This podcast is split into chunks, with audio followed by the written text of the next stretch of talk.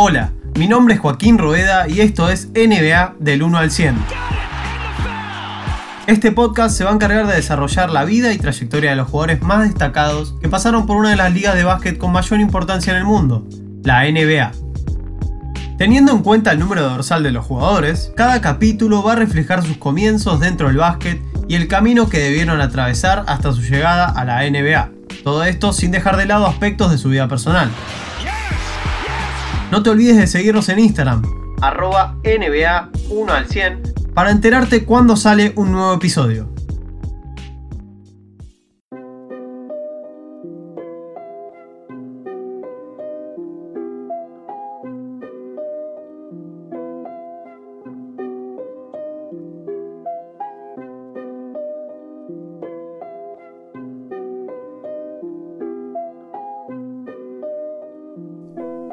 Cuando entro y piso esa cancha, estoy pensando solo en este deporte. Pienso en ganar. Es mucho más que solo básquetbol. El recorrido por la carrera completa de Carmelo Anthony, uno de los mejores anotadores que vio la NBA a lo largo de su historia.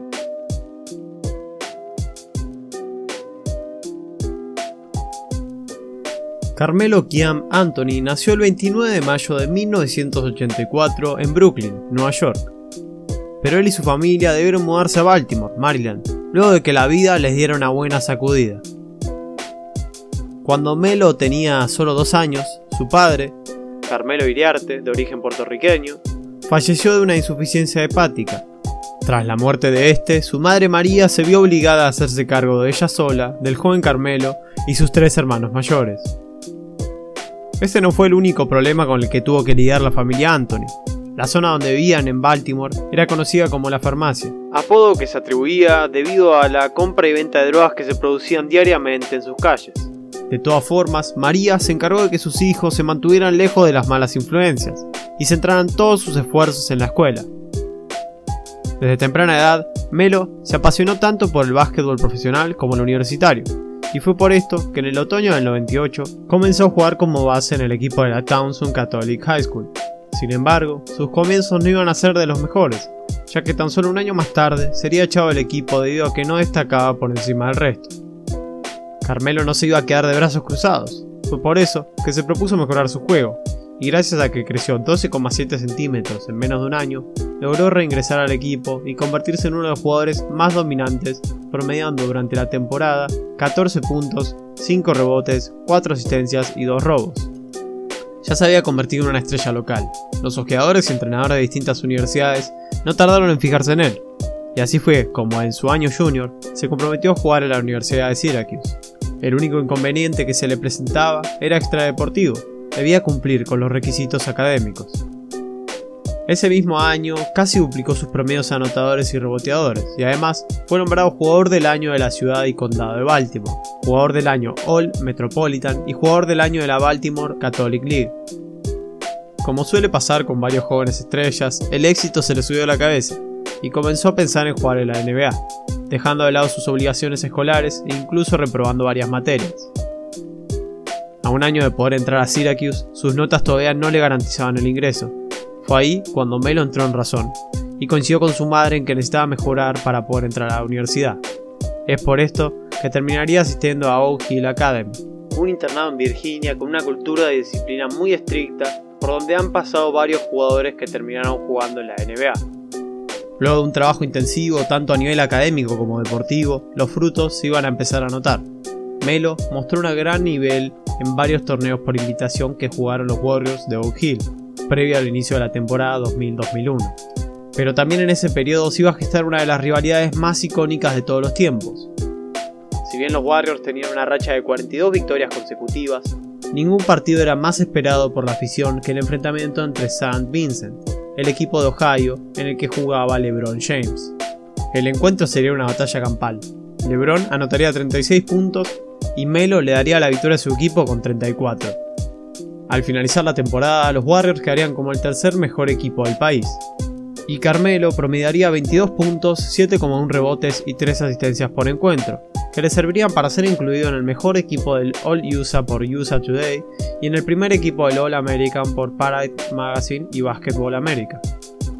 al acercarse el final de su educación en Oak Hill. A diferencia de otros jugadores como LeBron James o Kobe Bryant, Melo no se sintió con la confianza necesaria para saltarse la etapa universitaria y jugar directamente en la NBA. Fue por esto que cumplió con su promesa y logró ingresar a Syracuse. Su llegada fue esperada por años e iba a saber dar la talla. Junto con el base de Gary McNamara y el alero Matt Gorman, fue el corazón de la generación de freshmen del equipo. Carmelo se adaptó rápidamente al estilo de juego de las universidades y fue uno de los mejores hombres de Syracuse. En su primer y único año lideró al equipo universitario a ganar el campeonato de la NCAA, anotando en la final 20 puntos y capturando 10 rebotes ante Kansas. Además de este gran logro, fue nombrado MVP del Final Four y gracias a sus 22,2 puntos y 10 rebotes por partidos, también sería Freshman del Año, Rookie del Año de la Big East Conference y sería incluido en el mejor quinteto de la conferencia y en el segundo equipo del All-American por Association Press. Tan solo 3 semanas después de conseguir ese título, Carmelo anunciaría su intención de abandonar la universidad para presentarse en el draft de la NBA, y como era de esperarse, su entrenador no se lo impediría. Creo que ese año que pasé en la universidad fue una de las mejores cosas que hice. With the third pick in the 2003 NBA draft, the Denver Nuggets select Carmelo Anthony from Syracuse University.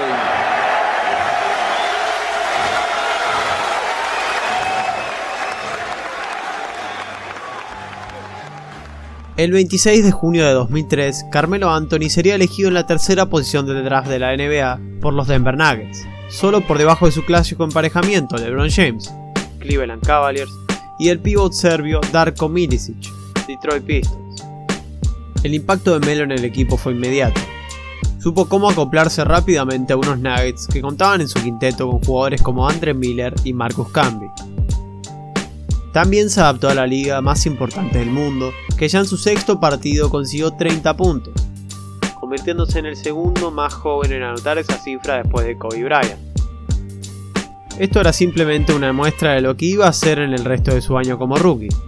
Luego de participar en el Rookie Challenge del All-Star Weekend, en un partido frente a los Seattle Supersonics, consiguió anotar 41 puntos, siendo este el mayor número convertido por un rookie en la historia de los Nuggets. A todo esto se le sumaron varios premios de jugador novato del mes y de la semana.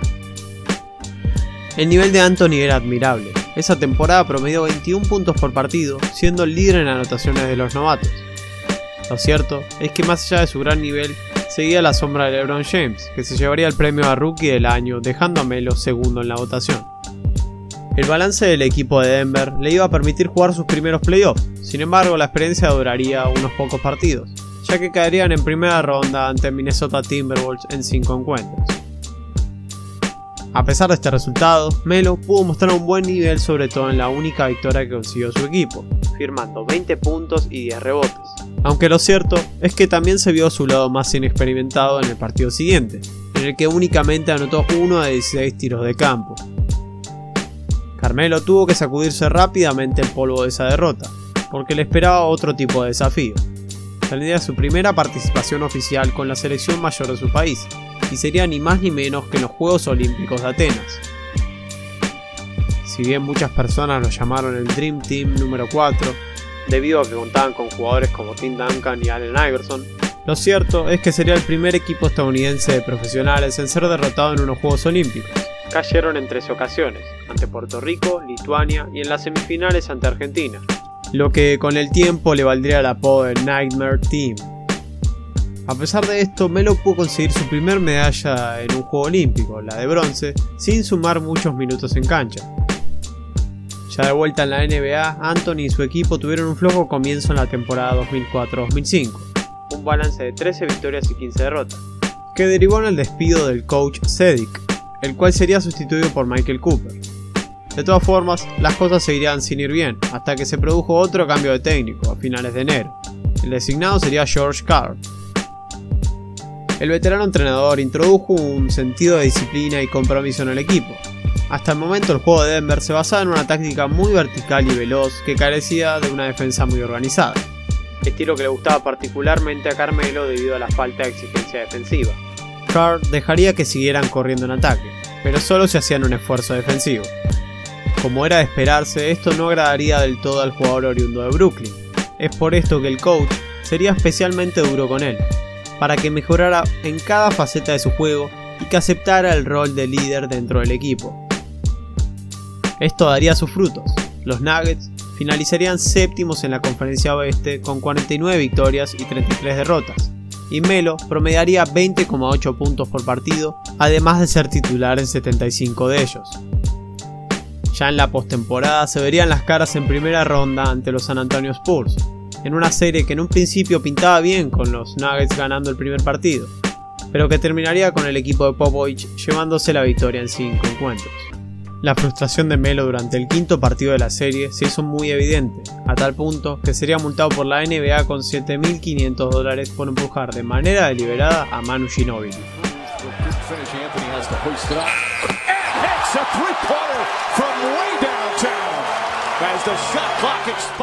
Durante la temporada 2005-2006, Anthony siguió posicionándose como uno de los jugadores más importantes del equipo. Fue titular en 80 de los 82 partidos y gracias a su frialdad en el clutch, los Nuggets pudieron llevarse unas cuantas victorias sobre la hora. Melo terminaría promediando 26,5 puntos, 2,7 asistencias, 4,9 rebotes y un robo por partido. Todo esto con algunos partidos importantes como ante los 76ers que anotaría 45 puntos, su récord personal, o los 33 que consiguió ante los Grizzlies, con los cuales llegaría a los 5.000 en su carrera. Pese a que los Nuggets consiguieron terminar la temporada como terceros en el oeste y Melo se encontraba en un buen nivel, rescató un lugar en el tercer mejor equipo de la liga. No lograrían vencer a Los Ángeles Clippers y quedarían una vez más fuera de los playoffs en primera ronda.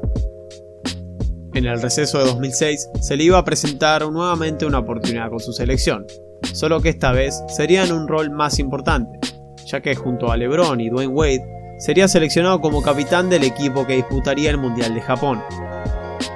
El Team USA terminaría venciendo a Argentina en el partido por el tercer puesto y conseguiría la medalla de bronce.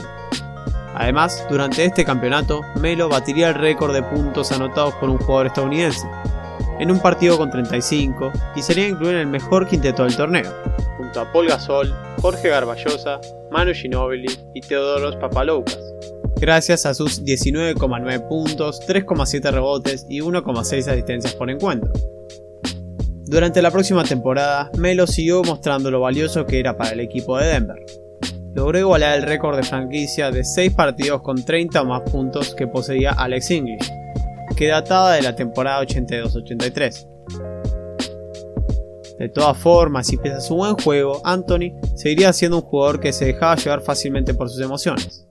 Esto se vio reflejado en uno de los partidos frente a los New York Knicks, cuando, ya en el final del encuentro, J.R. Smith se escapó rápidamente en un contraataque, y justo antes de que finalizara la jugada, el alero de los Knicks, Marty Collins, lo interceptó en el aire sin intención de jugar la pelota. J.R. reaccionó de la peor manera y se produjo un altercado de golpes que involucró a varios jugadores. Cuando las cosas parecían mínimamente controladas, Carmelo se acercó a Collins y lo golpeó en la cara para luego salir corriendo. Fueron 10 los jugadores suspendidos por el conflicto y Melo tendría una de las sanciones más severas. Sería suspendido durante 15 partidos por el comisionado de la NBA, David Stern. Me siento mal por la liga. Me siento mal por los Nuggets y por los Knicks, dijo con una gran decepción el coach de Denver, George Karl. Una falta de respeto para el deporte.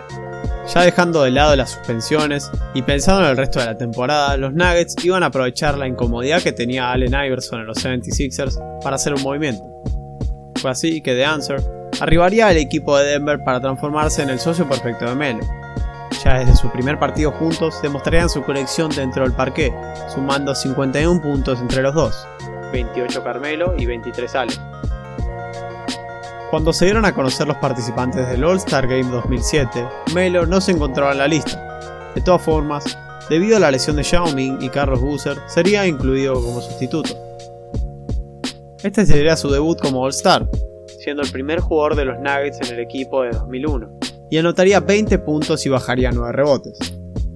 Para el final de la regular season, Denver finalizaría sexto en la conferencia oeste y Anthony acabaría como segundo máximo anotador de la liga, por detrás de Kobe Bryant, tras promediar 28,9 puntos por partido. Además, sería parte nuevamente del tercer mejor equipo de la liga. Ya en los playoffs, deberían enfrentar a los Spurs como lo habían hecho hace 2 años, y la historia acabaría de la misma manera. Caerían por 4-1 a pesar del buen nivel de Melo. 26,8 puntos, 8,6 rebotes y 1,2 asistencias. Cerrando 4 años consecutivos siendo eliminados en esta instancia. Voy a tomar esto como una motivación. Cualquier cosa que pase, la voy a tomar como una motivación.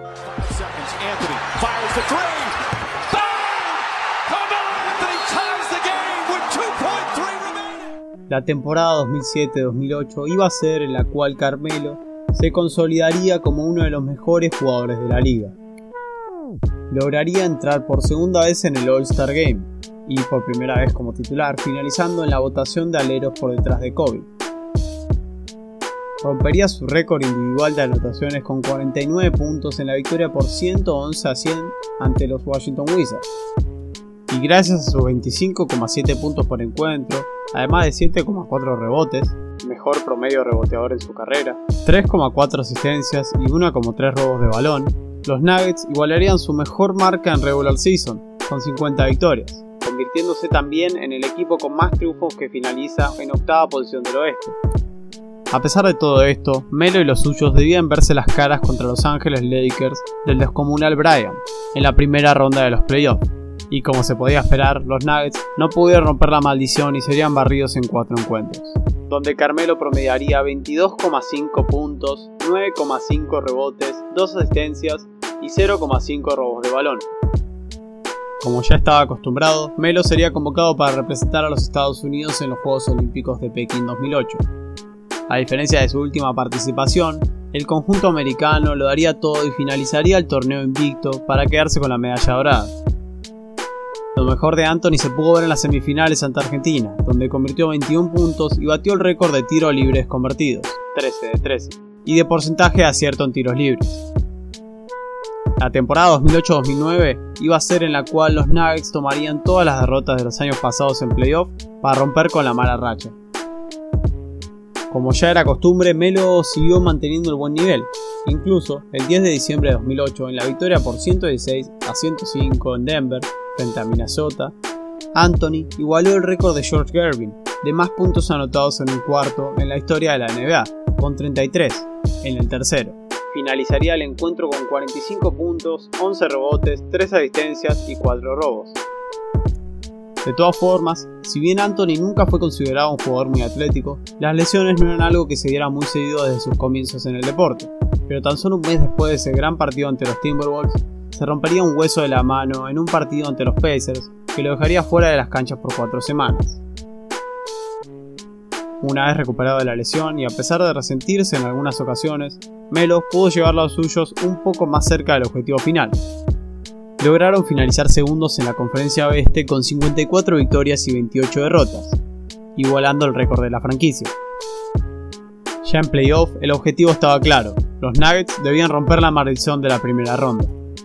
En esta ocasión sus rivales serían los New Orleans Hornets, y gracias a la fuerte convicción y entrega por primera vez en 5 años los Denver Nuggets avanzaron a la segunda ronda tras vencer por 4-1, con un Anthony que batió su récord de anotaciones personal con 24 puntos.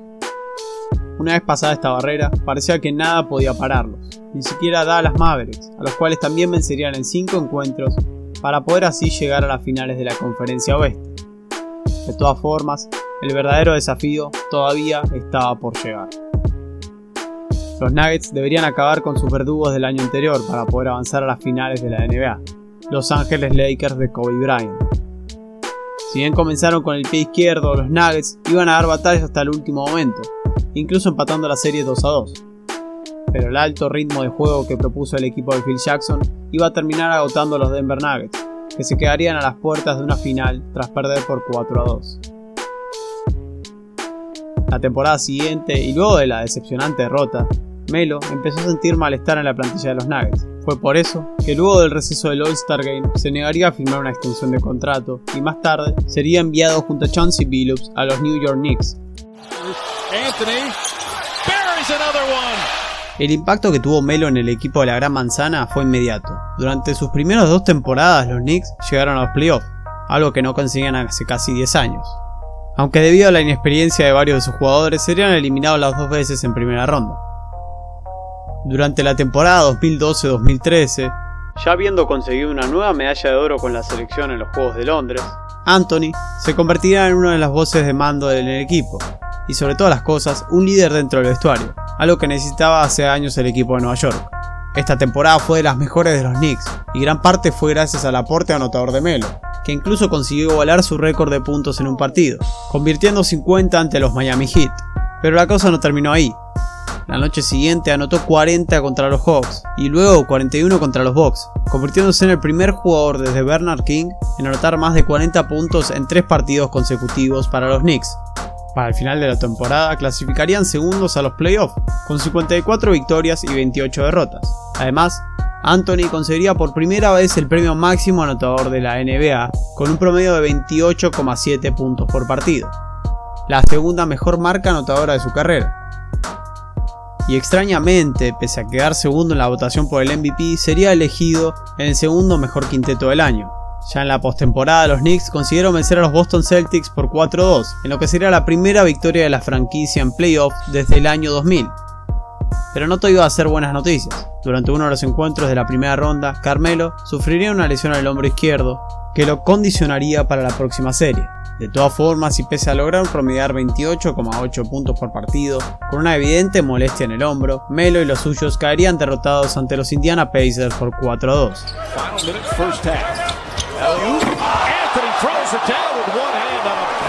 La temporada 2013-2014 sería decepcionante comparada con la anterior. Los Knicks finalizarían con un balance de 37 victorias y 45 derrotas en la novena posición de la Conferencia Este, sin opción de playoff. Lo único positivo para Melo fue que logró establecer su récord personal de anotaciones de la franquicia y del Madison Square Garden, al lograr 62 puntos a los que añadió 13 rebotes en la victoria sobre los Charlotte Bobcats. Los siguientes 3 años en los Knicks serían decepcionantes en todo sentido. La 2014-2015 acabaría como el peor balance de la historia de la franquicia, 17 victorias, 65 derrotas, y no lograrían entrar ni por asomo a los playoffs. De todas formas, Carmelo en los Juegos Olímpicos de Brasil 2016 logró obtener su cuarta medalla de oro con el seleccionado estadounidense, convirtiéndose así en el jugador con más medallas de la historia. Pese a tener que mostrarse como líder dentro y fuera del parqué, Melo se encontraba totalmente frustrado. Fue por eso que en 2007 solicitaría ser traspasado del equipo con el objetivo de firmar con una franquicia candidata al título.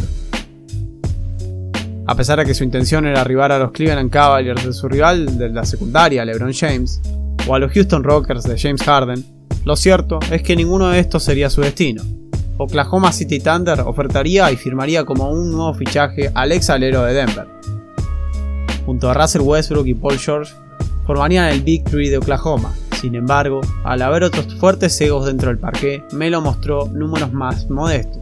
78 partidos, siempre como titular, con 16 puntos, 6 rebotes de media. OKC finalizaría la temporada en la cuarta posición del oeste para hacerse un lugar en los playoffs.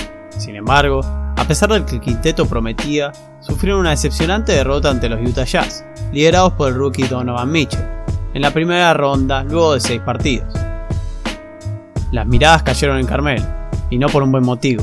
Registró los peores playoffs de su carrera, con 12 puntos de media, un 37% en tiros de campo y por debajo del 22% en triples. Fue entonces que la carrera de Melo pareció estar llegando a un final abrupto. Debido a que no cumplió con las expectativas, en la ventana de traspasos de verano, Melo sería enviado a Atlanta Hawks, a cambio de Dennis Schroeder y Mike Muscala. Sin embargo, al poco tiempo sería cortado por el equipo, ya que no estaban interesados en un jugador de su perfil. Y así como si nada, un jugador de la talla de Carmelo Anthony se vio por primera vez fuera del deporte que tanto le había dado a lo largo de su vida. Pero las cosas no iban a mejorar para él. A pesar de que los Houston Rockets le ofrecieron un lugar en su roster, únicamente salió 2 veces como titular en 10 partidos, 6 de ellos con derrota, mostrando una falta de efectividad a la hora de ejecutar sus tiros nunca antes vista en él, y varios problemas defensivos que ya arrastraba en Thunder. Luego de estar más de 2 meses sin ver minutos en el equipo de Houston, los Rockets lo traspasaron a los Chicago Bulls, pero para la sorpresa de muchos, en esta nueva franquicia terminaría siendo cortado al poco tiempo. una franquicia de pocas aspiraciones cortaba a uno de los mejores anotadores de la historia de la liga.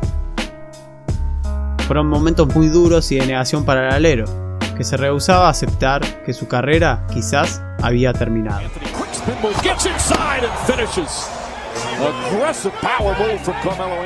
El 15 de noviembre de 2019, más de un año después de su último partido en los Rockets, Anthony, con 35 años, firmaría un contrato no garantizado con los Portland Trail Blazers, y así podía volver a hacer lo que más amaba en el mundo: jugar al básquet.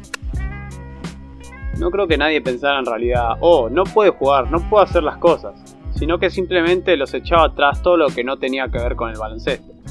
En 58 partidos con Portland que disputó durante la temporada antes del parón por la pandemia del COVID-19, todos como titular, promedió 15 puntos y 6 rebotes por partido. Dejó un elevado porcentaje de tiros de campo y triples, 43% y 38,5% respectivamente. Y supo mejorar en buena medida su interés defensivo, uno de sus aspectos más cuestionados. Melo encontró la forma de volver a ser útil su talento, poniéndolo al servicio del resto y no solo de sí mismo. Con la implementación de la burbuja en Orlando por parte de la NBA, los Portland Trail Blazers todavía se encontraban con chance de ingresar a playoff. Eso sí, no sería nada fácil. A pesar de estar inactivo varios meses, Melo demostró que estaba listo para darlo todo. En la victoria ante los 76ers anotó 20 puntos y se convirtió en el 15º máximo anotador de la NBA, superando a Kevin Garnett, John Havlicek y Paul Pierce. Su versión en la burbuja fue muy sólida. Estuvo muy implicado en el lado defensivo y más acertado aún en el ofensivo, emergiendo como factor clave para que los Blazers alcanzaran los playoffs gracias a su 60% de campo y 55% en triples en los seeding games. Si bien caerían en la primera ronda ante los Ángeles Lakers de LeBron James y Anthony Davis, nada se podía reprochar a un equipo que lo dejó todo para estar ahí, y menos aún a un Melo que logró entender que su rol en el parqué no siempre podía ser el de superestrella. Nunca he jugado con alguien que haya llevado así a su equipo sobre la pista y como líder. Se preocupa de forma genuina por todos sus compañeros. Lo que es capaz de hacer es increíble. Es el mejor tipo con el que he jugado. Comentaba Anthony acerca de su compañero Damian Lillard luego de caer eliminados.